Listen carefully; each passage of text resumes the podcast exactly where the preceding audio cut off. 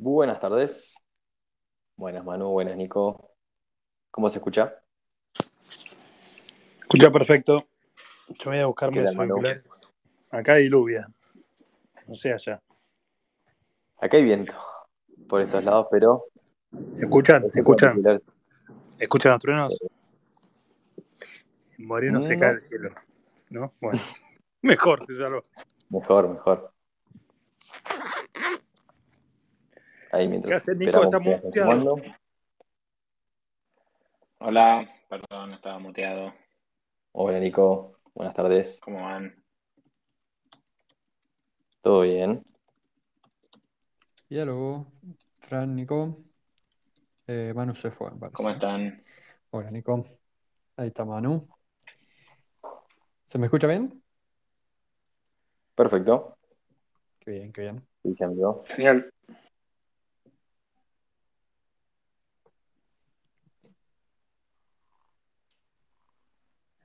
Bueno, aquí andamos. Vamos a ver si estamos a la espera de, de un amigo, ¿no? De un otro amigo todavía. A ver si conecta Hernán. Qué panel, amigo. Qué panel. El core, Hernán es el que vale acá, que es el core developer, ¿viste? O sea, Ah, estamos claro. hablando de Bitcoin, él es el que, Claro. él es el que vale. Lo- Los, demás somos Relleno. todos este, colados. Relleno. No, no, no, por favor. Pero, pero Hernán es el que hay que esperarlo. Eso, eso suele ser una regla. Es el- es el- hay que esperarlo. Claro, es el que sale de la facu, ¿viste? El que, el que anda en las corridas. ¿Confirmó que venía? Lo esperamos. Sí, sí, sí. Bueno, esperemos, esperemos. Eh, Pero por mientras, hay para hablar, me parece. No sé, ¿cómo es la No, agenda? está pasando. ¿Hay, hay preguntas hoy? ¿Hay agenda? hay gente. Ahí lo tenemos, Hernán, igual, ¿eh? Eh, pero es que no está pasando nada en cripto. No, no pasa nada. Solo, Pero claro, o sea, en Bitcoin, Yo lo que quiero saber. No hay nada en Bitcoin, ¿Qué es lo que sabe Adam Back que nosotros no sabemos? Recién me lo estaba preguntando. claro.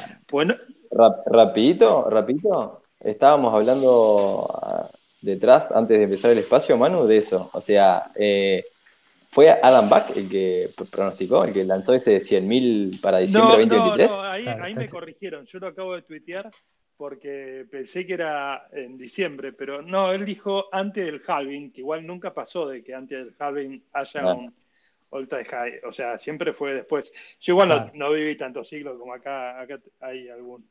No sé, Nico creo que vivió más siglos que yo. Sí, igual es como raro, no sé, es como esta subida así como tan, tan así, tan non-stop, viste, hoy me llama un amigo, me dice, che, necesito vender, digo, justo ahora, o sea, y me dice, no, bueno, pero justamente, justamente, yo- pagó como 25, pagó 25 dólares de fee.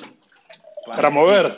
Digo, vos te elegiste como, elegiste un momento bárbaro, pero bueno, necesitaba vender, este, y Bueno, no, una transacción. O sea, una digo, transacción on-chain hoy estaba, está- traté de hacer algo para mover y dije, no, lo dejo para tres días. Eh, eran 44 horas, me dabas 8 dólares en mundo. O una, una transacción on-chain. no, igual esa- esas predicciones en estos contextos de que en 44 horas te va a entrar, o sea, son bastante poco Probables. realistas porque no Sí, sabés sí, sé. a ciencia No, no. cierta. No, no, porque si vos tenés, si vos tenés una, pre- un- si vos realmente sabés que eh, viene oscilando y tiene un pico y bueno, listo, pero de repente no sabés que tal vez pasan varios días que estamos palo y palo y después en el medio alguien se pone con los ordinals y qué sé yo y te sacan, te sacan, viste, y no sé, el fee está por varios días así, o sea, no hay certeza realmente. Yo le dije, la realidad es que no hay certeza en este momento del fee en cuándo va a bajar. O sea, si necesitas, pagá lo que tengas que pagar y punto. Y bueno, nada, era 240 satoshis por byte para que le pase en el próximo bloque y le pasó en el siguiente bloque. ¿Le entró? Este, pero bueno. Sí, sí, al 20 siguiente dólares. bloque. Pero bueno, salado. Sí, sí, salado. 240 satoshis Sí, por byte era un número, digamos. Después, después, más adelante, te vamos a preguntar, Manu, por sí o por no, filtro antispam o no. Pero no, no lo respondas ahora. Después vamos a entrar en, en esa. Ahí, ahí lo estoy viendo a Hernán, así que Hernán, estás como volante, me parece. Si, Hola, para ver si hola, te- ¿cómo andan? Hola Hernán, buenas tardes. Perfecto, se escucha perfecto. Queríamos Hernán, corroborar. Sí, me anda re mal, me, me anda re mal la app de Twitter y no veo nada, pero los escucho y creo que me escuchan, así que ¿Hiciste es el suficiente. de la app de Twitter? Pues había que hacer un update. No, no, pero no importa, mientras podamos hablar no hay problema. Sí, update y me pasó igual, Hernán. Salí, volvió a, volvió a entrar y ayudó. Eh, Bueno, voy a, voy a pero- hacer eso, si les parece, ahora que estamos arrancando, hago eso y, y vemos. No sé, Eh. ¿eso es un update de, que, de Android? O... Android, Android. Yo lo hice, no, yo lo hice en Ah, Apple. eh, Hernán, si estás en Así que me parece sí. que debe ser los dos. Bueno, no sé, a mí. Ah, ok. Pero ok. qué sé yo. No, no recuerdo. Bueno, listo. Ok. No, nosotros que estamos bien, dejemos todo como está, Sí, esté sí, con sí. alambre. Sí, sí, sí. Eso, eso. Ya veo que empieza a bajar, así que arranquemos. ¿Está bajando el Bitcoin? No jodas. Igual me queda un, com- me queda un comentario a propósito de lo que charlaban ahí, Manu, Nico. Bueno, a vos te, con vos lo hemos comentado, pero eh, es una, una de las cuestiones de este año, eh, la volatilidad que le han dado los ordinals a Bitcoin, terrible, terrible. A nosotros nos ha dado, eh, adentro de DeFi nos ha dado un par de dolores de cabeza porque incluso nos ha volado transacciones, nos ha dejado transacciones en la mempool, eh, transacciones entre, entre Bitcoin y Rustock, con cuestiones en el medio como el, el cambio de la Federation Address y Uh, Y a laburarlo eso después. Sí, ah, Dios, durísimo eso. Durísimo. durísimo. Sí, sí. A- algo Durísimo. escuché de eso, pero bueno. algo escuchaste. Pero bueno, eh, lo, lo que Pero sí bueno, lo, lo sabemos, único que hay que. ¿Saben qué es lo único? Todo tiene sus pros y sus contras. Hasta hace poquito el discurso era que Bitcoin definitivamente va a morir, que no hay solución, que no produce suficiente fee, que va a morir, o sea, no hay solución. Y que entonces había todo un bando bastante fuerte con gente muy reconocida que proponía cambiar las reglas de consenso y poner una emisión indefinida en Bitcoin, que es lo que le llaman tail emission. Entonces eso iba a romper básicamente la idea de los 21 millones eh, y eh, para poner una emisión, suponete que, nunca sea la emisión de Bitcoin menos del 0. punto, no sé, 0,5, por decir un número, cualquier cosa, que garantice que, que los mineros hagan algo. Eh, bueno, ya está, ahora no se necesita más eso. Ahora está claro que Bitcoin puede producir y que si no son los órdenes será otra cosa, pero que algo siempre va, va- la demanda del bloque, ojalá en algún momento sea más por lo monetario que por otras cosas, pero en principio la demanda del bloque existe y hoy Bitcoin por momentos produce ya un montón de fee. Eh, de hecho, era el meme durante todo el, todo el ciclo pasado de que todas las chains de no sé qué que hacen esto y que tienen luces de colores producían más fee que ese Bitcoin que no sirve para nada. Y ahora, bueno, nada, Bitcoin produce más fee que todas esas chains, hasta produce más volumen en Ordinal que todas esas chains con los JPG. Este, entonces, nada, se dio un poquito vuelta eh, la situación. Y nada, es interesante porque ya esa idea de que por lo menos que es urgente definir la política de emisión futura, probablemente ya pase a un segundo plano, no, no tendría sentido en este momento. sabés que provocativamente nosotros pusimos, titulamos Bitcoin y de no Bitcoin. Eh, no, no nos vamos a arrojar la autoría de esa frase, ¿no? Está dando vueltas, pero me parece que una de las eh, una de las interpretaciones va por ese lado, ¿no? Como eh, en, en- en ciertos momentos Bitcoin demuestra que es el, es el centro de gravedad del mercado indudablemente, ¿no?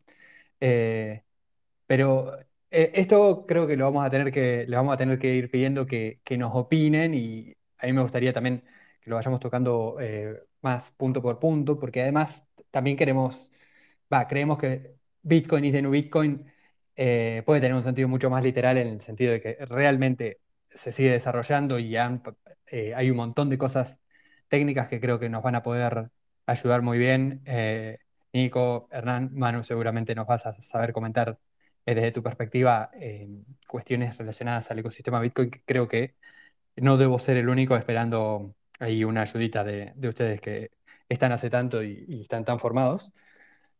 Así que si te parece, Fran, porque eh, a nosotros nos gusta ahí quizás hacer una entrada un poquito más suave y, más reflexiva, eh, ¿querés hacer una, e, esa preguntita ahí extraña que tenemos para, dar inicio, para que nos respondan eh, Manu, Hernán y, y Nico?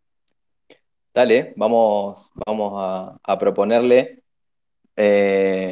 que respondan. Por ahí casi siempre hacemos el jueguito de responder cómo llegaron a cripto, pero estamos ante tres bitcoiners conocidos y nos parece una propuesta superadora que comiencen, en realidad que piensen, le vamos a dar un tiempo, así hablamos un poquito de lo que mencionaba Fran, pero que respondan ¿Qué es Bitcoin para ustedes, para cada uno?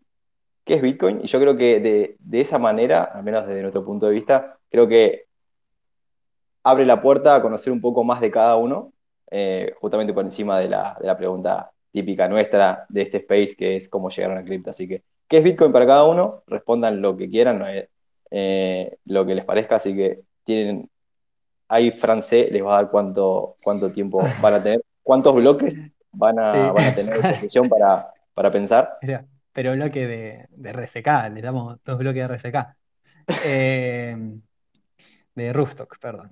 Em, no, creo que la deben tener. Ok, está muy bien la pregunta igual. ¿Qué es Bitcoin eh, a, estos, a, estos tres personajes?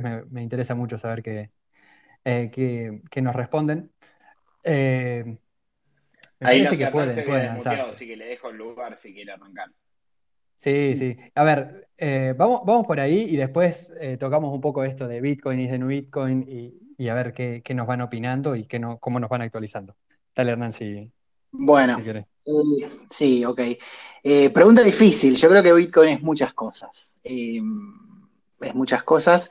O sea, lo primero que se me vino a la cabeza cuando, cuando estaban diciendo esta pregunta, dije, bueno, como Bitcoin es la mejor forma de dinero que, que que inventó la humanidad hasta ahora. Eso es lo primero que se me viene a la cabeza, pero, y atrás de ese pensamiento se me vienen algunos peros, y entonces digo, bueno, también creo que tiene, tiene cosas por mejorar, y también creo que Bitcoin es una propuesta. O sea, eh, si, si, uno se fija, Bitcoin es dinero, no es dinero, cumple las características para hacerlo, bueno, tal vez le falta cierto camino para recorrer, ¿no? Tal vez alguien puede decir, bueno, hoy todavía no es dinero, pero puede serlo. Bueno, dentro de todas esas complejidades que por ahí dan para, para charlar más y que no, me quiero entender mucho, me parece que Bitcoin, por lo menos como, como propuesta, eh, este, es una de las mejores formas de dinero que, inventó la, humanidad, según mi forma de verlo, según las cosas que yo valoro ¿no? en, el dinero. Excelso. Eh, si te animás, Nico, Sí, no, eh, un poco en línea con eso. No sé quién. Lo que pasa de Bitcoin es como, tipo, a mí me gusta decirlo como un, movimiento, ¿entendés? Como una, cosa que representa muchas cosas, eh, porque representa para algunos eh, puntos de vista puramente monetario, para otros otras características como la inconfiscabilidad, este, la, la parte de que no te pueden censurar, la seguridad desde el punto de vista monetario, y, aparte también significa para uno esa sensación de decir, che, estoy siendo parte de algo, ¿entendés? E, ese sentido de pertenencia. Y a mí es una de las cosas que más me motiva a estar siempre contribuyendo desde distintas perspectivas, tanto desde las que particularmente me interesan en Bitcoin como las que tal vez no me interesan tanto, pero las aprendo igual porque es todo parte del, del movimiento, digamos, ¿no? Entonces, para mí significa un, cambio fuerte de paradigma. Desde el punto de vista monetario es increíble eh, y, no creo que nunca me hubiera dedicado a entender tanto las, el largo plazo del sistema, de la moneda que tenemos, de cómo fue la evolución de la moneda, etcétera, si no hubiera existido Bitcoin. Probablemente hubiera sido un tema que no me hubiera interesado tanto y que hoy estuviera, estaría haciendo eh, keynesiano emitiendo dinero pensando que fiat era la solución y que había que, no sé, tal vez hubiera tendría, o sea, me cambió completamente el entendimiento del dinero y eso es una de las grandes contribuciones a las que realmente se la debo a Bitcoin. De otra manera, no, probablemente no me hubiera metido a entender. O sea, quedó claro, o serías kirchnerista si no hubiera sido por Bitcoin. No, yo soy, mucho menos, mucho menos de derecha que, lo que la mayoría piensa, pero, pero lejos, lejos de, lejos de irme al otro extremo. Ah, estoy, pinchando más. Eh, muy bueno. Yo, coincido mucho con lo que dice Nico. O sea, creo que, hay, hay, está la parte más tecnológica, digamos, y monetaria dura.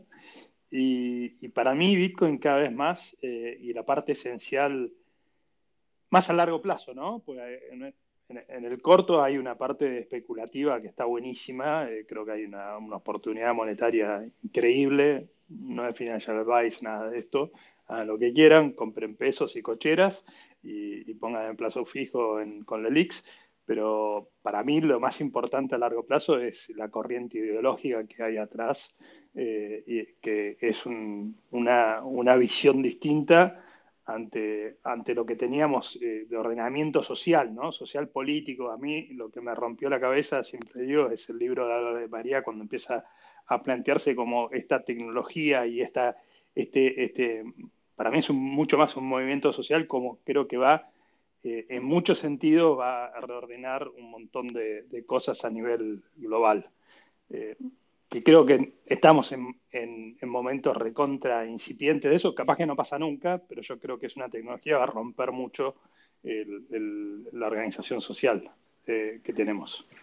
Sí, y es parte, te digo, mira, yo que llevo ya unos cuantos años, pero había y he escuchado siempre, viste, conferencias, audio, video, YouTube, de todo, ¿no? Uno, ya hay ciertas cosas que uno las escucha como 20 veces, pero aún así eh, nunca dejas de como que te, tal vez después de la 21 vez, hablando de los 21 millones, eh, te cae la ficha, ¿viste? Y hace poquito me suscribí ahí con Amazon Audible, eh, Audible que, y entonces dije, ah, esta es una buena forma de pasearme por un par de libros que tengo pendiente que tal vez me da vagancia leerme los completos.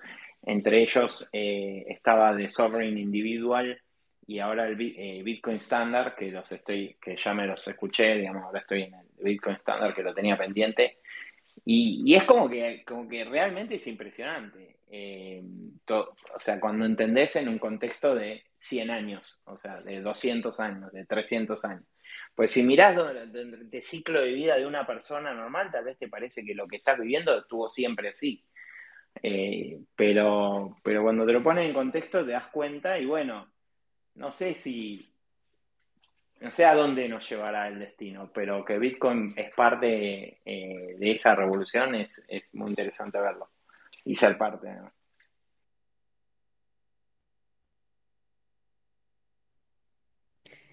Me parece que ahí se me escucha bien, ¿no?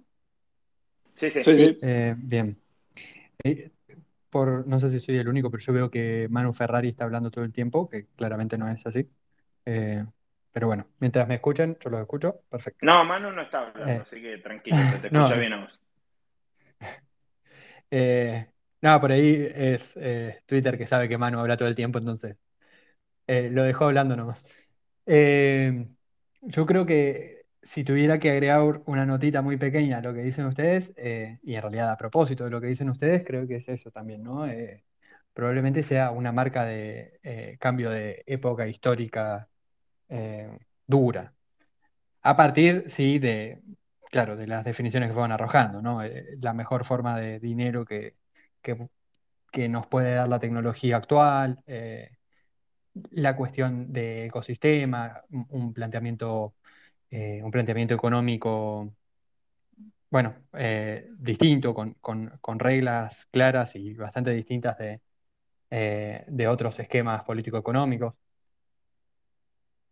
En ese conjunto, cuando decimos Bitcoin y de no Bitcoin, uno, a ver, una de las cosas que suena es, y acá a propósito un poquito de, de la pelea entre eh, Bitcoiners y Ethereans de hace algunos años. Yo creo que está muy zanjada, pero es esto de eh, Ether como el, Bitcoin killer, ¿no? Y, creo que, no sé, no sé qué opinión, o sea, me gustaría saberla de, parte de ustedes. Eh, hay, hay pocas chances de que haya, al menos en el mediano plazo, un Bitcoin killer, ¿no? Bitcoin va a seguir marcando, marcando el rumbo de, bueno, de esta parte de este esquema financiero que, está, que están haciendo con cripto, ¿no? Por lo menos por ahora, eh, diría, o sea, decir nunca, viste, es difícil, ¿no? O sea, nunca, tal vez alguien que, no sé, le gustaba el oro decía, nunca va a aparecer algo mejor que el oro, yo. ha aparecido Bitcoin y para mí es mejor hoy en muchos de sus atributos para, por lo menos para la función que el oro quería cumplir como base monetaria. ¿no? Entonces, y, que aparezca alguna propuesta sólida, buena, no sé, el mercado lo dirá. De momento me parece que esa otra pelea está un poco zanjada y estuvo divertida y está bien que existan nuevas tecnologías. A mí me parece, me parece bien, cada una para su caso de uso está genial. O sea, nadie puede acá negar que Ethereum trajo a la mesa un montón de cosas y, experimentó, y experimenta, ¿no? No experimentó, no voy a hablar en pasado, o sea, experimenta y fue y es la fuente de tal vez inspiración para un montón de otras chains que andan por ahí. Eh, un montón de cosas no sirven para nada eh, y montones de cosas quedarán y tendrán utilidad. Lo importante es, creo que la batalla era más que nada por la, la, batalla de la desinformación que había, la confusión, donde se mezclaba todo y entonces, claro, había muchos intereses generados en montones de estas chains y proyectos de que de, la nada te generaban mil millones de dólares en tokens y, bueno, entonces el negocio era pampear lo, lo, de cada uno y no importa si estás entendiendo bien de qué se trata, pero después que haya en el mercado montones de cosas, mientras que la gente entienda de qué sirven y si las quiere comprar, que haga lo que quiera la gente, digamos, ¿no? Eh, y si son fuente de innovación, inspiración y después alguna de esas cosas vienen a Bitcoin, genial, o sea, qué sé yo, no, sé. A mí lo que más me jodió de toda esa época que vos describís era la, desinformación o la, falta de claridad de qué es cada cosa y después cada uno elige lo, es libre, ¿no? Elegir lo que quiere. A mí, si Nico terminó, me gustaría agregar que Bitcoin es, a veces siempre decimos que Bitcoin es un consenso social, ¿no? Pero yo, diría, otra forma de ver eso es que Bitcoin es un concepto.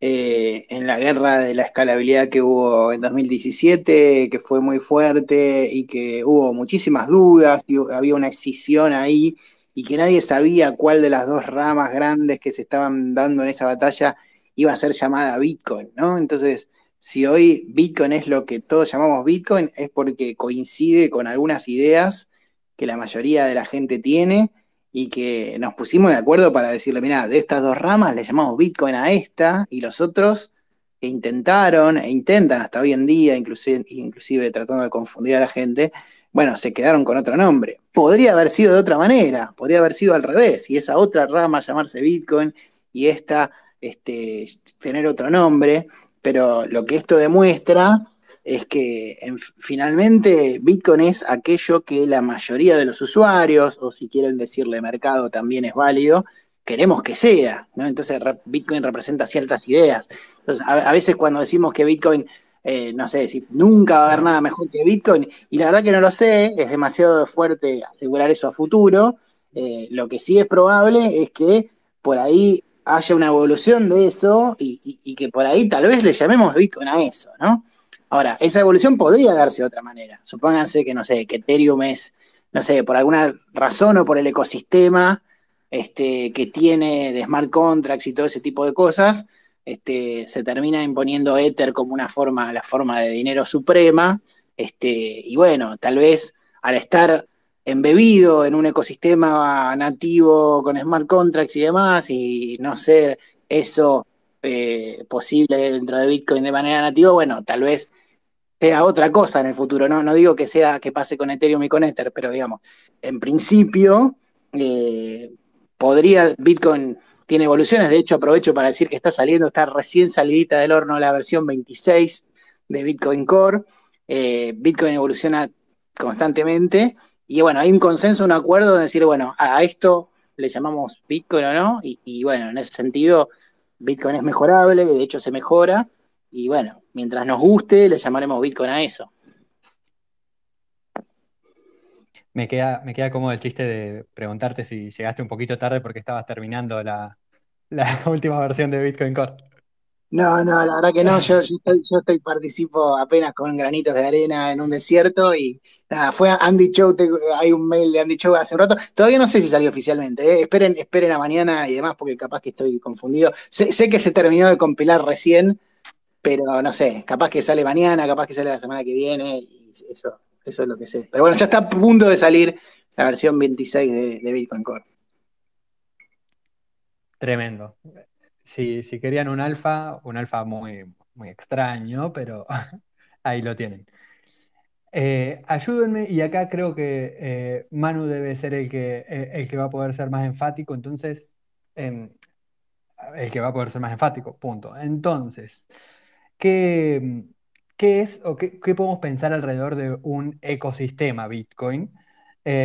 viendo que, bueno, creo que de parte de los tres se da lugar a que hayan otras cosas.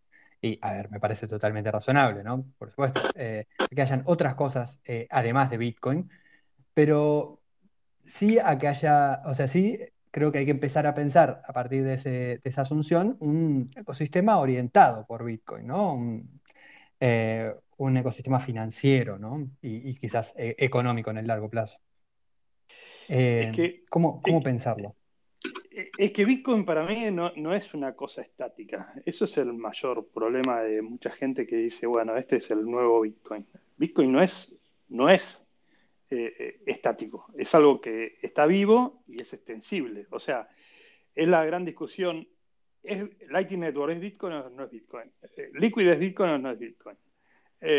Rusto que es Bitcoin o no es Bitcoin. Para mí son extensiones. O sea, Bitcoin no se acaba en la Layer 1 y es software. El software es, lo primero que yo me acuerdo cuando hablaba con Max, cuando empezaba, eh, por ahí 2016, 2017, discutiendo meses de por qué Bitcoin no todas las cosas que hay alrededor, que no voy a usar malas palabras. Eh, y, nada, yo no soy eh, de sistemas como de repente Cernán, que que, o sea, no soy programador, no puedo tal vez hacer un doble clic, pero laburé al lado de gente todavía toda la vida en sistemas y sé, viste, es, finalmente son unos y ceros y son extensibles todos estos programas de software. Eh, y finalmente Bitcoin es software, además de filosofía y todo eso, pero es software. Eh, con lo cual el software es flexible y es extensible y es modificable.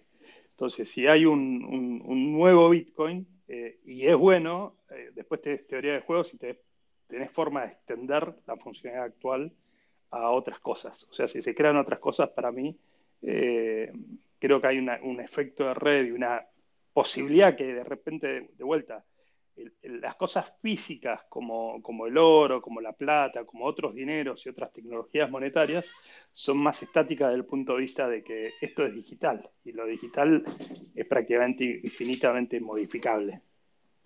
Entonces, no sé, yo creo que es fundamental, o sea, es justamente lo que hace la, diferencia de esta tecnología que eh, al, ser, al ser digital lo puedes extender, eh, no, es algo estático. Y si vienen otras cosas, de vuelta, y podemos ir al ejemplo de, Ethereum con Rustock, o podemos ir al ejemplo de Liquid o Lightning Network o, o Sinks o Rollups o todas estas otras tecnologías se pueden traer y extender la funcionalidad de Bitcoin.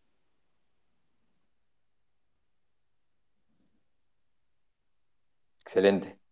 A ver, em, siguiendo en esa línea, ayúdenme a ver a desmitificar por ahí la creencia de que, eh, supongo que habrán escuchado muchas veces, muchas más veces que yo, el dicho de Bitcoin es aburrido, Bitcoin no pasa nada, eh, no es una red con tantos avances y demás. Ya Hernán me parece que tiró un alfa eh, muy importante.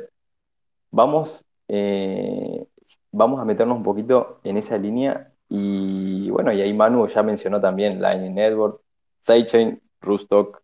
Eh, puntualmente, en términos de tecnología, ¿ustedes qué, qué ven o cuáles, si tuvieran que, hacer un listado de los avances más significativos del ecosistema Bitcoin en general, ¿no? Eh, ¿Qué se les ocurre?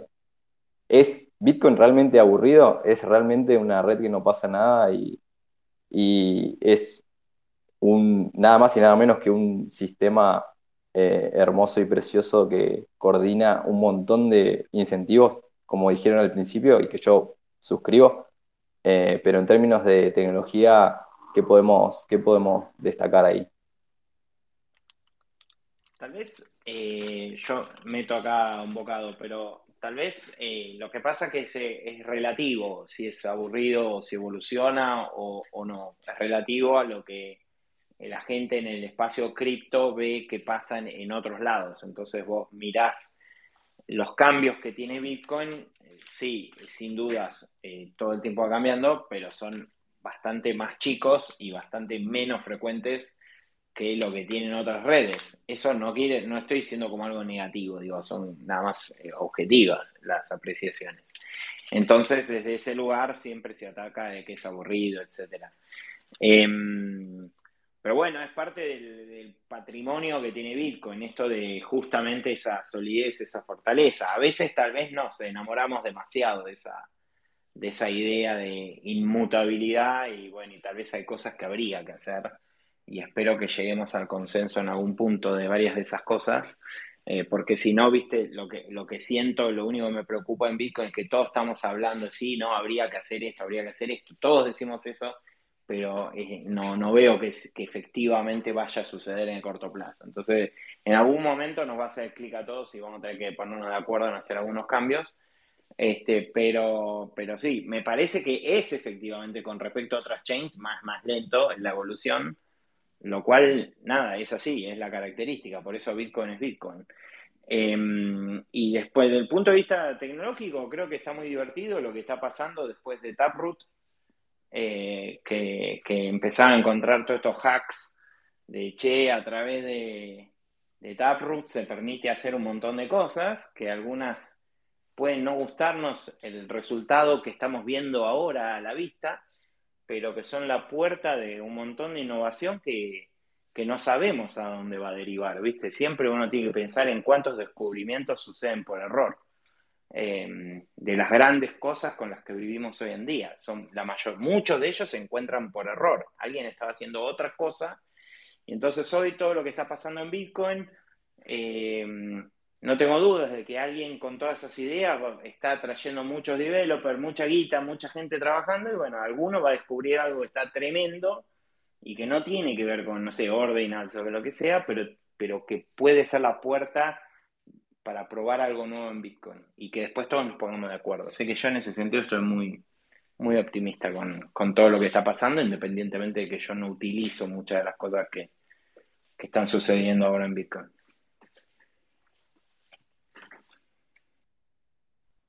Bien, yo, yo agrego que em, nada, en Bitcoin se valora cierta estabilidad, ¿no? A veces la contracara de eso es eh, que algo sea aburrido, como dicen, ¿no? Pero bueno, la, idea es que Bitcoin no se puede romper, como diciendo, mira, vamos de a poco porque esto no es joda, no es para jugar esto. Esto no es para jugar porque si jugamos, por ahí lo rompemos y no podemos hacer eso, digamos. Hay en otros, en otras monedas, en otras blockchains y demás, no pasa nada, ¿no? Esta idea, bueno, rompamos todo, total, eh, lo cambiamos, lo arreglamos y, hay como todo un espíritu de sus usuarios de, que nada, de lo que dice fulano es lo que se hace y demás. Y en Bitcoin se valora mucho el consenso, la compatibilidad hacia atrás y un montón de cosas. Y, bueno, la contracara de eso es que eh, haya cierto desarrollo de, espacio, digamos que algunos pueden tildar de, aburrido, pero, pero bueno, que, que, es importante, ¿no? Bitcoin pretende ser dinero y nada más que dinero, todas las otras cosas eh, que se experimenten en, otros lados y bienvenido, bienvenidos a esos experimentos. Dicho esto, a Bitcoin le faltan muchas cosas, mucho, muchísimo por mejorar, este, hay mucho por hacer, pero bueno, el espíritu es ir haciéndolo, haciéndolo de a poco. Este, como, bueno, teniendo esta premisa de tratemos de no romper nada y vamos de a poco a ver si nos gusta, si no abrimos una puerta que no queríamos abrir y que de tanto en, en tanto pasa. Eh, agrego y complementando lo que dice Nico, el, upgrade de, de, Taproot de hace unos años fue buenísimo y está totalmente desaprovechado, no hay nadie o casi nadie este, aprovechando eso. Este, y es genial porque abre la puerta para hacer un montón de, eh, smart contracts que, funcionan por fuera de la cadena, que no ocupan lugar y un montón de cosas. Justamente las cosas que están de moda ahora, como los, los ordinals y, todos esos NFT que hay ahí adentro y demás, no utilizan eso y lo, hacen de la peor manera posible, por eso están las comisiones altas y se están llenando los bloques y demás, cuando podría estar hecho de otra manera, ¿no? Este, pero eso, las, posibilidades tecnológicas que, que, abrió Taproot, yo creo que se van a ver eh, más adelante, porque hasta realmente son muchas y nadie decidió aprovecharlas, o por lo menos no, no, se ha, no se ha impuesto un estándar grande de alguna tecnología que lo aproveche todavía, ¿no? Pero eso queda y queda para siempre. A lo mejor de acá a 10 años hay dos o tres upgrades grandes más de Bitcoin y, alguien dentro de 11 años se ocurre, ah, voy a agarrar Taproot y voy a hacer tal cosa y la rompe y es súper popular y, es buenísimo. Eh, bueno, como estos de BitVM que están haciendo cosas con Taproot, ¿no? Claro, claro, BitVM, por eso decía casi, al principio dije nadie lo aprovecha, después me acordé de BitVM y dije casi, porque bueno, están ahí este, explorando, explorando algunas cositas. ¿Querés contar un poquito de BitVM, Hernán? ¿Conoces eso? A mí me, o, capaz que para otros. Sí, sí, sí, no sé si por ahí tiene ganas Nico, si no puedo contar yo, no, no, no sé, como quieran. Eh, muy bien. Me, da igual, adelante. Bueno. Si querés resumirlo, sí, bueno, BitVM es básicamente como una, como una, implementación de una máquina virtual que sirve para ejecutar como cualquier tipo de software. Eh, no sé, y esto abriría la puerta para hacer smart contracts este, a la Ethereum, porque Bitcoin tiene smart contracts con ciertas limitaciones que son deliberadas, justamente para que no se hagan cosas. Y BitVM lo que tiene es una implementación eh, de una especie de máquina virtual muy rebuscada, totalmente impráctica, ¿sí?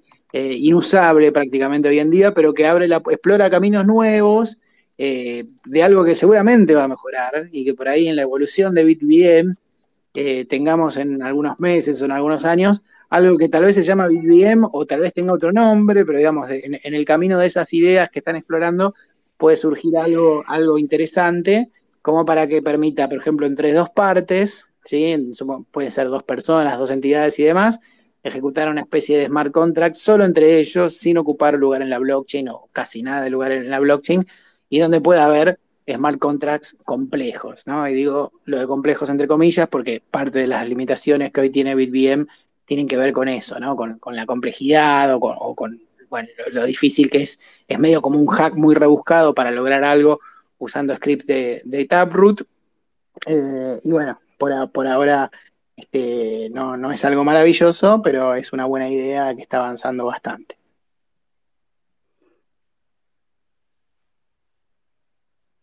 No sé, Nico, si quieres agregar algo. No, no, creo que es eso, o sea, es, y obviamente es una eh, bizarreada eh, muy compleja, tipo programar a nivel de este circuito lógico, assembler y cosas así, pero, pero me parece que está bueno para probar algunas cositas donde de repente alguien a través de BitVM puede hacer algo que hoy en un opcode de Bitcoin no se está pudiendo hacer y entonces como que te lo hago igual a través de BitVM y de repente ojalá que con eso puedan hacer pruebas y entonces la gente diga, bueno, che, no, no hagamos todo esto rebuscado, finalmente pongámonos de acuerdo y hagamos un upcode. Este, no sé, a mí me gusta lo que está pasando, es recontra rebuscado, no, o sea, hay que, hay que, hay que mirarlo con cuidado, pero, pero pero promete algunas cosas que tal vez ni nos imaginábamos que eran posibles. Claro, eh, es todo on-chain, con los fees de ahora, nada, se pone picante el tema, ¿no? Hacer todo un montón de cosas, contratos on-chain. Pero, pero bueno, irá avanzando. Eso empezó hace que, no sé, dos meses. BitVM, o sea, y de repente es como una explosión.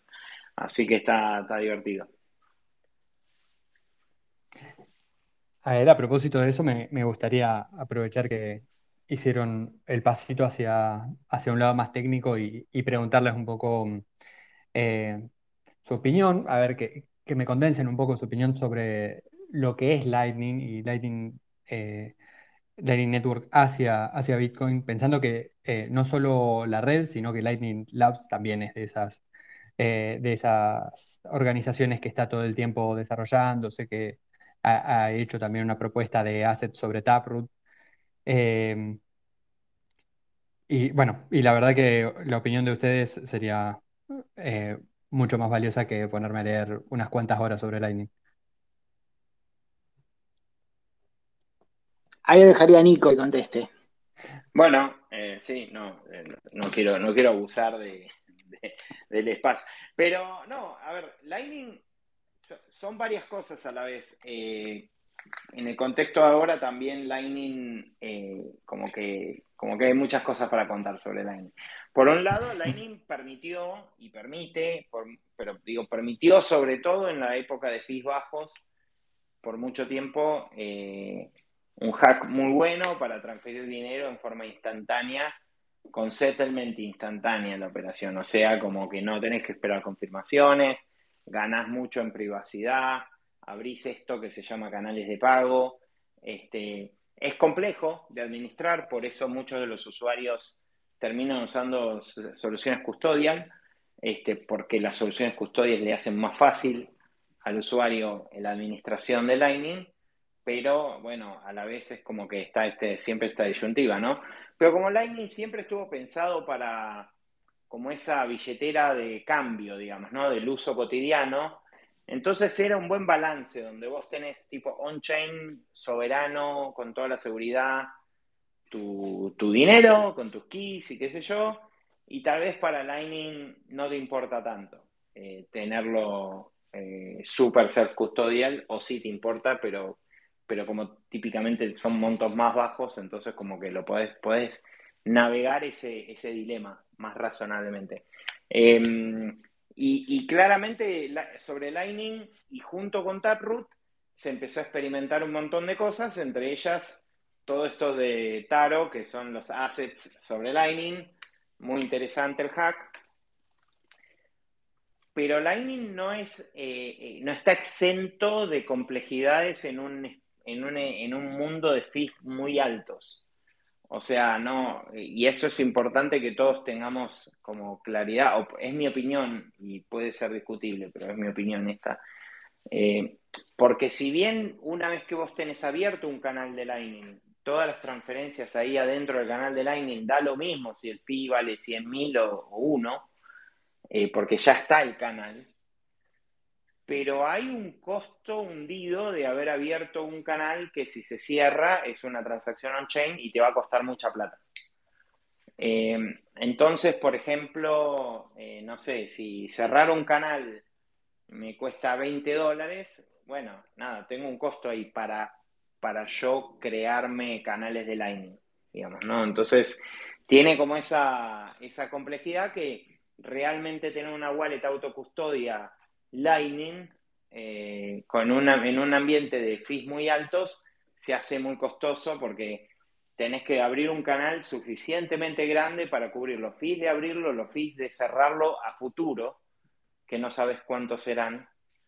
Eh, y esa, esa complejidad que además cuando vengan los assets sobre Taproot, cada uno de esos assets va a requerir que abras canales con un setup particular bueno, va a ser mucha demanda sobre el espacio de la blockchain, que en este momento está muy demandado, y vamos a ver cómo, cómo convive. Como tecnología me parece increíble. Para mí, eh, lo, que, lo que se sigue planteando la necesidad es de algunas soluciones en el medio para, para que escale Bitcoin más, porque con Lightning solo, no, Lightning necesita transacciones on-chain, no, no es que es ajeno a lo que pasa on-chain. Y eso es muy importante ser conscientes, ¿no? Perfecto, Nico. Eh, definitivamente es, un, es una cuestión compleja la de Lightning y la solución también está a la vista, pero eh, es bueno que cada tanto se diga, no está todo, eh, no está todo resuelto en Lightning, ¿no? Más allá de claro, hay, hay como mucha confusión porque, y sobre todo hay mucha gente que piensa, bueno, ya está, vos tenés eh, todas estas soluciones que andan en Lightning y Lightning anda muy bien en, en, esquema de fee alto. Sí, es verdad, custodial. Eh, porque los grandes operadores de nodos eh, lo pueden administrar porque tienen nodos de gran liquidez, entonces anda bien. Y está genial, y Lightning nos permite seguir transaccionando Bitcoin entre usuarios y es increíble. O sea, en ese sentido no hay duda, es increíble Lightning.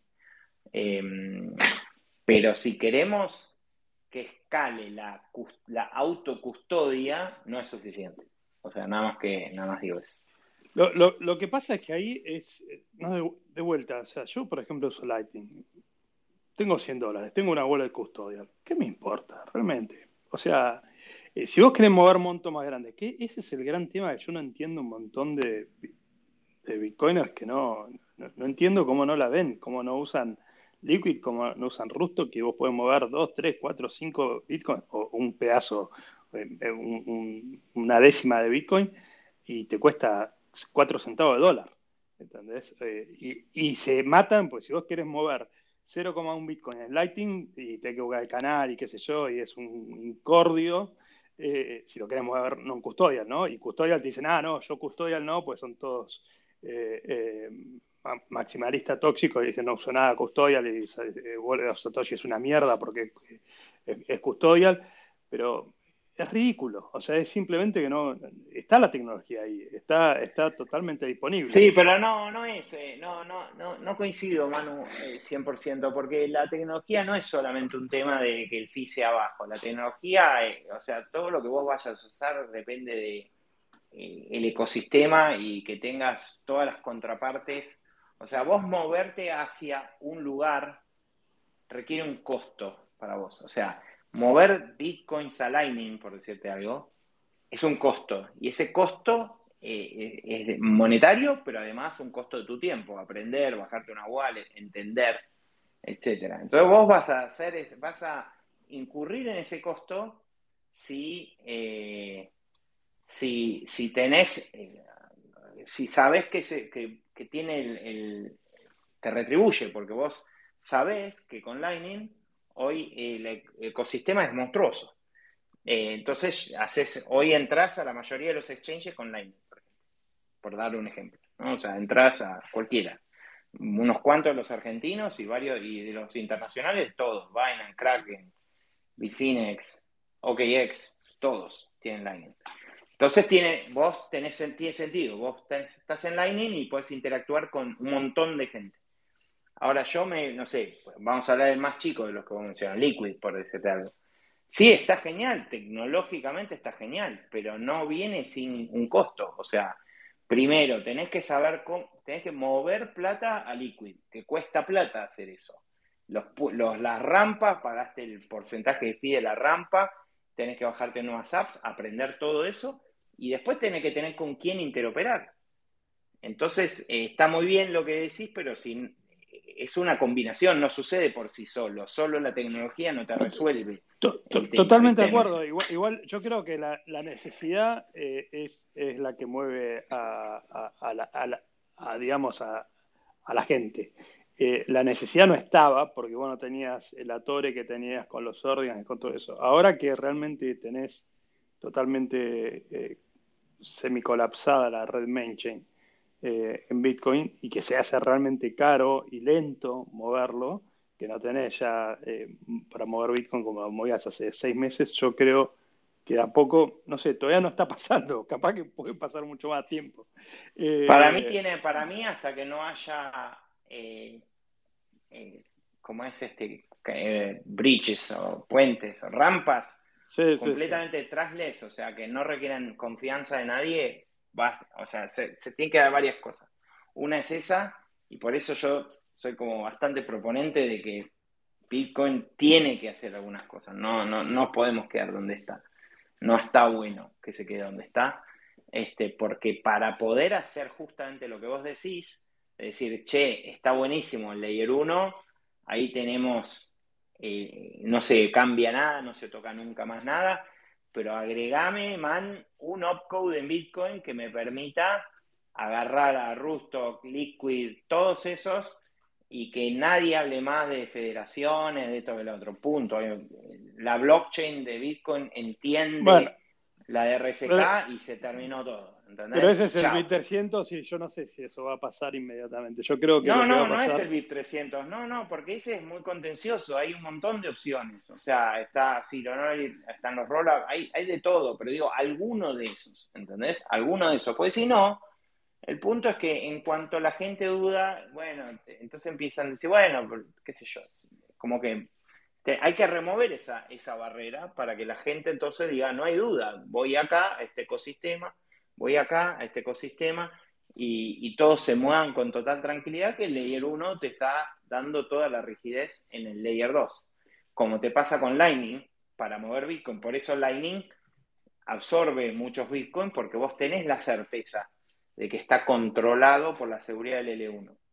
Este, creo, que, creo que hay que incesantemente eh, pedir o, informarnos y apoyar y aportar en ese cambio que sería tal vez uno de los últimos que le falta al L1 como para, para que después nos, nos divirtamos en, otros layers. Permítanme, permítanme hacer un parate, eh, porque me doy cuenta de que se me pasó el tiempo. Le cuento eh, creo que no lo logramos, pero a Maurito Bar, que queríamos también invitarlo y eh, no sé si justo, si no le llegó el invite, si justo se fue, se le fue la conexión. Creo que lo vi por eh, un segundo, estaba por acá entre los invitados. Yo lo vi, sí, sí, sí. Se fue. pero bueno. De, hecho, estaba Fernando de, de Liquid, que hubiera sido divertido que se sume. Uh, bueno, a, propósito de esto, se me pasó un poquito el tiempo y eh, estamos en tiempo de POAP, así que déjenme rápidamente decir eh, la palabrita, las dos palabritas en este caso, ecosistema-bitcoin. Eh, nos quedan poquitos minutos para, para el minteo del POAP, em, así que lo repetimos ahora en un par de, en un par de minutitos, pero intenten apurar. Em, bueno, y, a propósito de, del, invite a, Mauri, queríamos en realidad tocar un tema que, a, ver, un concepto que a mí me gusta que no haya, eh, que no haya tenido cabida todavía en, la conversación y es eh, DeFi, ¿no? O sea, finanzas descentralizadas. Em, porque de alguna forma, y me parece que eh, roza bastante esta, esta discusión con, con muy buenos modales que estaban teniendo entre ustedes, eh, actualmente hay finanzas descentralizadas en, Bitcoin, eh, que a opinión de algunos funciona mejor, a opinión de otros funciona peor. Eh, creo que nadie cree que es la, versión definitiva de las finanzas descentralizadas sobre Bitcoin, los smart contracts sobre Bitcoin y demás. pero también a mí me gustaría, y me, hubiese gustado mucho también teniendo una pata en Tropicus, eh, saber cómo, bueno, eso, cómo, cómo enfrenta esta, esta perspectiva.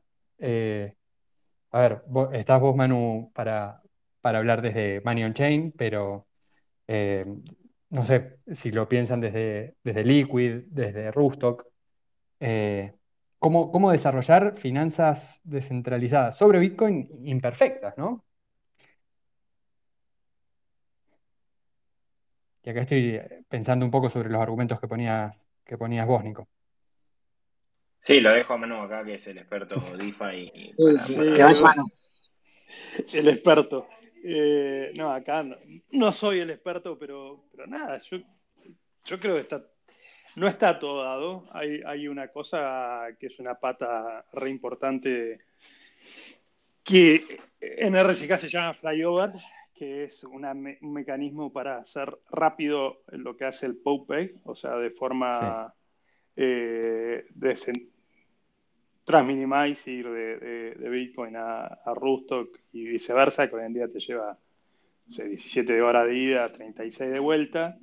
Eh, hoy en día lo puedes hacer con el método alternativo a ese de hacerlo rápido con FABTC, pero eso es una solución recontra centralizada, es una solución que está desarrollando IOV Labs, que se llama Flyover, que va a hacer que eso se pueda, vos puedas mover como en el PowPeg, 100 bitcoins y de vuelta en segundos, eh, con gente pudiendo proveer esa liquidez de forma de vuelta, tras Minimize, no te diría completamente descentralizada, pero eso, es todo open source y todo abierto.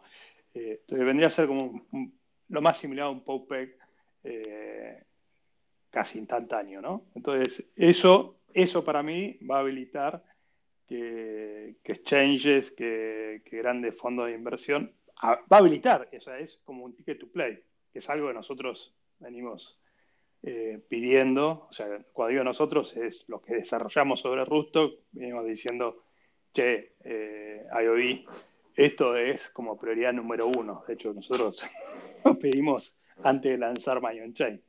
Eh, entonces, yo creo que eso es súper fundamental en, el ecosistema, que es de vuelta una manera fácil, rápida y no custodial de, mover grandes sumas de Bitcoin y de vuelta rápido. Eh, porque de vuelta, el POUPEG hoy en día es un montón de horas y no, no, es eficiente. me imagino, ¿no? Si vos sos un exchange, si vos sos Bitfinex, si vos sos eh, Binance, si vos sos cualquiera de estos exchanges realmente grandes, si vos sos Ripio, eh, no es serio ir a decirle usar usa Flyover, que no, Flyover, el FABTC, que son 3 Bitcoin lo máximo que podemos por transacción. No es serio. Y tampoco es serio decirle, bueno, tengo que usar el POUPE que tarda 17 horas y 36. O sea, grandes movimientos los vas a poder consolidar, pero no, no hacerlo. E, e, eso es como algo, algo importante. Y después, yo, lo otro que, realmente iba a ser paradójico, pues nosotros hicimos un, una, una stablecoin tras y lo que tengas ganas, pero lo que vos necesitas para que, para realmente para que despegue el ecosistema eh, DeFi en, en, Rustock eh, es, que venga las grandes stablecoins, o sea, que venga Tether, que es la que te hace la conexión con el mundo fiat, eh, que es la que facilita la entrada y la salida de grandes sumas de dinero de vuelta. Entonces, yo creo que hasta que no venga, o sea, una vez que vos tengas eso, creo que vas a tener también otros grandes protocolos que te puedan venir a, darte más opciones. O sea, hay un montón de cosas que no hay todavía, pero tal vez la más importante que hoy en día está faltando, y yo hablo de Rusto porque es lo que conozco. Liquid es para mí un mundo muy poco conocido, me, encantaría tener más tiempo para estudiarlo. Eh, y Lightning Network, lamentablemente, hasta donde sé, y de hecho hoy volví a preguntarle lo mismo a Max, eh, ¿se puede hacer lo que estamos haciendo en Lightning? No, no se puede. Bueno, listo. Entonces, Rustock. Entonces, eh, creo que lo que más le falta hoy en día son esas dos piezas que son fundamentales.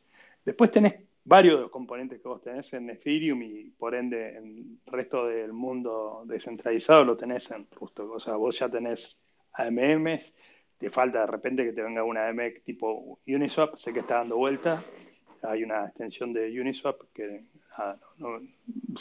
está fondeado por eh, Uniswap Labs, que está viendo para desplegar sobre, sobre Rustock. Pero vuelta, le falta que venga eso, le falta que finalmente deploye Chainlink, le falta alguno de esos players grandes, pero sobre todo le falta que Tether eh, venga, porque eso lo que va a hacer es habilitar mercados de liquidez. Y que va a hacer que estas cosas que decía, eh, que también decía Nico, ¿no? O sea, facilidad de entrar y salir a la red. Por un lado, tienes que tener la facilidad por el lado de Bitcoin, pero por otro lado, lo, que facilita el mundo de, de DeFi son las stablecoins. Eh, y Manion Chain, por ejemplo, o Sovereign, o cualquiera de estas stablecoins más transminimáis, eh, requieren un bootstrapping lento, o sea, no, va a ser inmediato que se va a generar liquidez. De hecho, creo que nunca se va a poder generar una liquidez como, y menos tan rápido como hoy en día tenés en, en Tether en todas las redes, ¿no? O sea, vos no podés generar 20, 2 mil millones de DOC rápido. Eh, necesitas eh, un bootstrapping que va necesariamente a requerir tiempo. Ecosistema Bitcoin eran las palabras para mintear el POAP de hoy. Aquel NFT que tanto le gusta a nuestros amigos y amigas, como Yasmín, que están siempre presentes. Eh, si no llegaron a mintearlo porque no pudieron interpretar o escuchar bien las palabras, eh, contáctenos por privado, digan las palabras y le podremos facilitar un link para mintear. Manu, eh, bien, bien esa recapitulación sobre DeFi, Rustock. Eh, a mí personalmente me hubiera gustado un poco más, picantearlo un poco más, en ese debate que se armó que estaba lindo, pero llevarlo más para el tema de Ordinals, que de hecho entre Nico y Manu hubo ahí una, un, intercambio interesante. Eh, es algo que personalmente a mí de los Bitcoiners me gusta mucho, esto que se da fácil el debate, se fácil el debate porque cada uno tiene su punto de vista, eh, es, raro que, es raro coincidir en, en casi todo, entonces eso creo que es enriquecedor y está bueno. Pero para no abusar del tiempo de los cracks con los que estamos hoy, eh, me gustaría, como para ir cerrando, eh, ir para el lado ya eh, más blando, más de opinión, ir para el lado de adopción, que ya igual Manu mencionó algo por, por ese lado. Me gustaría saber su opinión, su perspectiva de cada uno, ¿no? ¿Qué creen ustedes eh, que va a ser lo que, lo que impulsará una mayor adopción? Eh, y si se animan también, ¿qué es lo que ven eh, que limitaría esa adopción masiva? Y también me animaría a sumar la, variable de, de, adopción institucional y de países, como para abrirlo aún más y para que se explayen, ya que le gusta, le gusta bastante. Eh, hablar y aparte es recontra enriquecedor y entretenido. Eh, pero, por ejemplo, eh, en estos últimos días estaba viendo a Michael Saylor con MicroStrategy comprando y holdeando BTC a lo loco. el caso de El Salvador con Bukele totalmente basado, mostrando los números de inversiones de, El Salvador. entonces, todas esas cosas. Y bueno, y después, obviamente, del lado de, del más retail, ¿no? Del, del user de a pie eh, hablamos de un montón de cosas, ¿no? Hablamos de la tecnología, hicimos un barrio general. Entonces abro, abro, abro esa, ese interrogante como para ir cerrando y creo que estaría bueno la perspectiva de, cada uno en función de esto, ¿no? ¿Me, me dejas pisarte encima, Fran? Para Por favor, Para condensar, porque me parece buenísimo. Vamos a ir abriendo más todavía. Voy, voy a por un poquito más. ¿Se imaginan en, con alguna partecita eh, en, algún futuro eh, posible un patrón Bitcoin? ¿Le sumaría a las preguntas de Fran? ¿Patrón Bitcoin en dónde? ¿A nivel global decís? Sí, sí, a ver, eh, por supuesto es una. es un poquito. Es un poquito mucho, pero también una pregunta casi provocativa sobre, sobre lo que proponía Fran. Bueno, arranco yo, ¿me dejan? Dale. Eh, mira, con respecto, a ver, son varias, varias preguntas, voy a tratar de, ser breve. Con respecto a adopción y demás, a, mí, no sé, en lo personal, yo descubrí Bitcoin por necesidad, necesidad de mover dinero entre, entre fronteras y siempre cuando ustedes hacen esa pregunta que hoy no hicieron sobre cómo descubrieron, cómo empezaron en cripto o en Bitcoin o lo que sea, en general surge esto, ¿no? Algunos otros lo descubrieron eh, por curiosidad o desde un costado más teórico, pero muchos eh, vienen por ahí y, bueno, me parece que eso puede, e, e, es la forma más fácil de empezar, ¿no? Eh, a veces, no todos, no sé, por ahí nosotros como bitcoiners valoramos ciertas cosas profundas que me parece que, que no todos valoran este, o no todos necesitan y, a veces me pongo a reflexionar en, que está bueno que nosotros por ahí también tenemos un pequeño rol de, difusión, este, o, siempre, siempre el amigo del hijo del tío, del vecino, del portero te llama y te dice, mira, me dijeron que me podías ayudar, y ese tipo de cosas. Y a veces la reflexión que estoy teniendo yo en los últimos meses es que por ahí tenemos que ayudarlos a empezar este, de una manera más sencilla, no tirarle todo el, todo el discurso, no, que la autocustodia, que esto, que lo otro, que los bancos, que hay que pretender el fuego en Banco Central y ese tipo de cosas. Me parece que eso espanta a algunos y que no está bueno, y que está bueno que las cosas las descubran de a poco, este, ir llevándolos de a poco, ¿no? Contestar las preguntas, si hay alguna curiosidad, eh, tratar de llevarlos y que en ese sentido, eh, los que somos así más hardcore bitcoiners, tenemos que ceder en algunas cosas y tratar de ir de a poco. Creo que eso va a facilitar la, adopción a nivel, a nivel individuo. Y por supuesto, eh, que sean fáciles de usar y lindas como, como Defiant, este, y ese tipo de cosas puede, puede, puede servir. Eh, a nivel institucional y demás, bueno, no, no sé, no soy experto en el tema, las empresas o entidades privadas eh, pueden usar Bitcoin como cualquier otro y la que no lo usa es porque todavía no lo descubrió o no le interesa. Este, hay toda una movida ahora con los ETF y todo eso que me parece que se va a concretar tarde o temprano este, y, demás, y hay que ver qué impacto tiene esa en, algunas instituciones que, son, que están como muy reguladas y que no pueden adquirir Bitcoin de, de manera directa. Yo creo que eso va a ocurrir y que va a ocurrir en los próximos dos años. Cuando digo próximos dos años, puede ser semana que viene o, un año y medio, pero siempre los bitcoiners pensamos en ciclos de halving, ¿no? Y, yo creo que dentro de este ciclo va a ser la, nueva estrella. Ya viene sonando hace mucho eso y demás falta, falta que se concrete. Eh, y con respecto a los estados o a, a, esto que decían de que decía este, francés de, los, del patrón Bitcoin y demás. No lo veo, no lo veo tan sencillo, casos como el del Salvador, me parece que son una excepción y no veo un movimiento así en otros estados este, que, vaya en la misma línea. Acá en Argentina hay como, como promesas de, libertad de monedas y demás, de competencia de monedas, que por ahí está bueno, pero eso va a ser para, para los individuos, ¿sí? No, no veo al Estado argentino adoptando algo parecido a eso. Y, bueno, con respecto a una especie de eventual patrón Bitcoin, yo lo veo muy a largo plazo. Yo creo que los grandes estados del mundo hoy están encaminados para las CBDC, que son, nada, el peor de los demonios. Por ahí otro día hay que hacer un, un space para hablar solo de eso.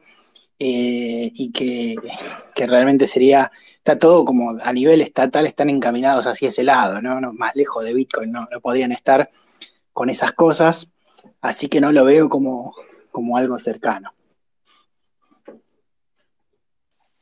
Yo puedo agregar y, y, además comento en unos minutitos me tengo que, me tengo que salir, pero mm, para arrancar con lo de los estados, eh, nada, sin dudas esto es un largo plazo, pero como decía al inicio de este space, eh, a mí Bitcoin me hizo como, como ver las cosas de una manera que tal vez no las vería, no se hubiera visto. O sea, cuando entendés los largos plazos te das cuenta que ningún sistema dominante monetario ha sido eterno y que, y que bueno, que por ende el que tenemos ahora no, no va a ser eterno. O sea, de hecho, nada, está, está en este momento atado con el hambre. Ha sido una, una gran una gran estrategia en la cual Estados Unidos emite y bueno, y, todo el mundo le compra la deuda, ¿viste? Pero eso en algún momento, en algún momento, en algún momento eso no, no va a funcionar más y no me queda claro qué se va a usar en ese momento. Pero si hacemos bien la tarea, tal vez, eh, tal vez Bitcoin tome un rol eh, más importante de lo que creemos. Pero no va a ser sin alguna cosa grosa que pase en el mundo primero. Así que no, no, no lo sé. Es de largo plazo, sin duda. Respecto a la adopción, bueno, sin duda la adopción, eh, la adopción, mucho del trabajo de adopción lo están haciendo los servicios custodian ese primer paso para aprovecharte de alguna de las propiedades de Bitcoin, eh, y no todas, pero algunas por lo menos. Em, pero eso es una realidad que además se da porque imagínate con los fees de ahora y vos le querés enseñar a alguien que por primera vez compre algo de Bitcoin y le sale, no sé, ahora 5 mil pesos mover un Bitcoin. va, esa primera compra de Bitcoin. No, no es realista, digamos, fácil de onboardear gente de esa Ah, manera. pero, Así que, pero Lightning. no- no, no, no, usar Lightning que custodial. Estamos hablando, por eso te estoy diciendo, o sea, no, no Sí, arrancás. usar Lightning, usar Lightning Custodial, ¿qué tiene? O Pero sea, de te- vuelta. te- es- estamos hablando de lo mismo, max- por eso te estoy diciendo, Claro. los servicios custodial son los que están haciendo ese, ese inicio. En self custodial no es, no es posible hacer ese inicio en este momento. En este preciso momento, digo, no, tal vez hace, hace cinco meses atrás, eh, oh sí, no, re fácil para, para arrancar y onboardear a alguien. eh, estamos hablando de... Te bajás de Fire, te le vendés un poco RBTC. Está bien, por eso digo, estamos hablando de, estamos hablando de Bitcoin, de, eh, de- de adopción de Bitcoin, ¿no? Entonces yo te digo, mirá, todos los servicios aledaños y soluciones aledañas son las que pueden hacer crecer esa adopción para que vayas arrancando de a poco y después llegues a tomar la decisión sobre Bitcoin. Eh, y eso incluye los servicios custodial y también en algunos casos, por ejemplo, rooftop o aledaños, digamos. Me parece bien que, que, que, que- así sea. Me gustaría igual, como sigo insistiendo, no, no es que me quedo conforme con, con el estado de las, de las cosas. O sea, me parece que estaría bueno que surjan algunos cambios que permitan onboardear más rápido a Bitcoin eh, a la gente sin tener que andar por todas las periferias, digamos, ¿no? Entonces, bueno, eso se verá en el tiempo. Gracias, Nico. Eh, Manu, ¿querés agregar alguna, alguna opinión? Yo ya lo, ya lo estuve interrumpiendo a Nico, así que me voy a olvidar. No, a ver, eh, vos- la pregunta era si, si se viene la hiperbitcoinización de golpe, ¿correcto? Eh, si vemos el patrón Bitcoin cerca. Esto- esto ¿Es, es correcto o no?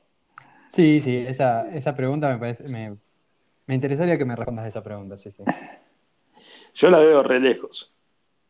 Pero esto, por otro lado, estaba buscando algún, algún, alguna cosa de Rey Dalio, que hay, hay un video buenísimo que tiene, que muestra cómo estas cosas son acumulativas y, y también de eso ha escrito bastante este, el que habló de patrón Bitcoin justamente, que estos cambios no son continuos, o sea, los cambios de, de patrones monetarios, que de vuelta Rey Dalio tiene un video buenísimo que, que- que, nada, estaba buscando a ver si lo había tuiteado, está en YouTube, después lo comparto. Eh, y vos cuando ves cómo cayó el, patrón oro, cómo cambiaron, pues no usamos el dólar, hoy, hoy en día vivimos en patrón dólar, ¿no? Eh, eh, patrón dólar petróleo. Y eso no, no, no, la humanidad no vivió con el dólar. Antes estuvo la, la libra esterlina y antes estuvo, si no me acuerdo mal, estaba el, franco francés y antes estaba eh, la, la, la moneda de Holanda eh, o la España, no me acuerdo cuál de los dos. O sea, de hecho el dólar, antes del dólar, de hecho creo que era la moneda española. Eh, de hecho el dólar es un, si no me, si no equivoco, es un derivado de, un, patrón monetario de, de escudos españoles. Hay toda una historia ahí muy buena que tiene un podcast, eh, Luna, Lunaticon, que estudia todo eso. Entonces, y esos procesos no, no fueron algo continuo, fue algo abrupto. Eh, y creo que nosotros como humanidad siempre pensamos que, estos, que muchos de estos cambios son paulatinos y no sé si va a ser paulatino. O sea, yo creo que nosotros no lo estamos esperando, pues no, pasan todas las generaciones. Es igual que una pandemia, uno no está esperando que pase una pandemia, uno no sabe lo que es una pandemia, bueno, ahora vivimos lo que fue una pandemia. Y eso son cosas que pasan cada 100 años, capaz en la humanidad. Entonces, un cambio de, de patrón monetario global eh, es un cambio que te cambia todo, te cambia geopolítica, te cambia un montón de cosas. ¿Será Bitcoin? No sé. Eh, yo no sé cuánto más va a aguantar el, el patrón dólar, sinceramente. O sea, Estados Unidos está con un, desfinanciamiento que yo me acuerdo, 2005 estuve eh, estudiando economía global en, una universidad eh, y ya en ese momento se mostraban los, el mega desequilibrio que tenía Estados Unidos a, a nivel global con, con China y con su mega déficit. O sea, tienen eh, déficit gemelos, o sea, de exportación, eh, o sea, te importa lo estúpido y con déficit fiscal brutal, y eso empezó en el 2009. Eh, y todo eso se lo viene bancando, mm, metiendo una mega impresión de la maquinita de papel. Eh, o sea, si nosotros pensamos que Argentina imprime mucho, bueno, si mirás cómo imprime Estados Unidos, es un poroto. Entonces, no sé cuánto eso va a aguantar. Entonces, de vuelta, no sé. lo que sí sé es que e, ese patrón, el patrón dólar, podría colapsar en, la en esta década o en la, próxima década. No sé cuánto más va, a aguantar. Y cuando eso reviente, nada, ahí compartí uno, un, tweet que es este de Max Kaiser, que es vuelta, no hay que esperar que.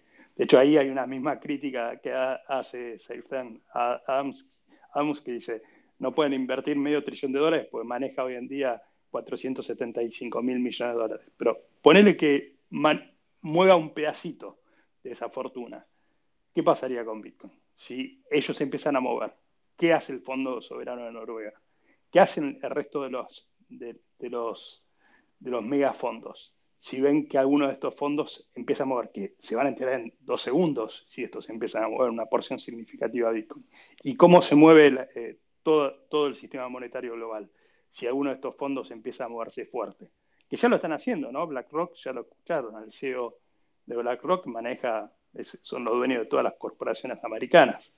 Eh, entonces, no sé, capaz que falta una década o dos, o capaz que esto pasa antes que lo, imaginemos todos. Lo sabremos en el próximo episodio. Justo quedó el pie para eso, creo. Justo. Quedó el pie para eso, pues además me tengo que sí o sí bajar. Así que no me queda, no me queda más tiempo. Nico, ah, muchas gracias. Apuremos, apuremos. Eh, gracias, Nico. Yo me tengo, perdón, que tengo un compromiso personal, así que los dejo si quieren eh, hacer este, ah, los saludos, pero tengo acá un compromiso personal. Muchas gracias a todos. Eh. Muchas, gracias, Bonito. Abrazo, Nico. Por acercarte, Nico. mi invitación iba a ser no muy lejana al cierre tuyo, Fran, en realidad iba a ser a que pensemos un space más ordenado por la geopolítica Bitcoin, eh, me imagino que ya nos va a tocar ciclo 2024. Eh, pero hay, un conjunto de puntos ahí que, dijo hermano que me parece que estaría muy bien eh, atarlos con una lectura más geopolítica global y, creo que tendríamos un análisis bastante interesante para, para una horita, una horita y media más, cuanto menos. Sí, a propósito de que, de que Nico dice que, bueno, abandonó, eh, tratemos de no, usar más. No sé, eh, Hernán, si sigue ahí, yo creo que sí. ¿Te parece, Frank, que, bueno, ¿te parece que vayamos eh, cerrando? Y así como le decimos a Nico, mil gracias, Erno, Manu. sí, no lo, yo creo que acá el 70-80% debe seguirlos, pero bueno, eh, Nico, Manu, Hernán son tres personas que eh, yo leo constantemente en, Twitter y, que ayudan mucho a formarse sobre, sobre Bitcoin y sobre otros, otros temillas, así que quienes no lo hagan, sigan, a, sigan las cuentas de los chicos. Una obligación eh, seguirlo si querés estar al tanto de Bitcoin, de Lightning y de Rustock, sin duda, sin duda. Sin duda. y nosotros nos encontraríamos no sé si en dos o tres semanas, Fran, eso no sé cómo, creo, sí, sí, no, en dos semanas, está bien. Eh, en el, en el que va a ser el último martes Defiant del año. Gran martes Defiant. No vamos a dar adelantos. No, no, adelantos. No, no vamos a decir nada. Solamente vamos a decir que va a Sí, yo creo que vamos a, vamos a revolear alguna cosita. Eso podemos decir. No van a decir nada, pero habrá señales. Exactamente. ¿A qué, ¿A qué precio estará Bitcoin en ese momento? Tampoco lo sabremos. Imposible, imposible saberlo. Qué difícil, ¿eh? casi llegamos a los 45, ¿eh? mientras hacíamos el space. sí, creo que más. Cuando hablabas vos, Manu subía, subía Bitcoin cada vez que hablaba. Estábamos todos con un ojo en el, en el gráfico. ¿Qué, ¿Qué cosas que hace Bitcoin? El Bill Metal, ¿eh? El Bill Metal. Sí, sí, sí, sí. Bueno, Manu, eh, Mil gracias, muchachos, sí. Muchas gracias, muchas gracias. Gracias. No, gracias, gracias a ustedes por invitar. Por favor, Abrazos. Al contrario. Saludos amigos y amigas que están ahí siempre escuchando también. Saludos, saludos. Chau. Chao.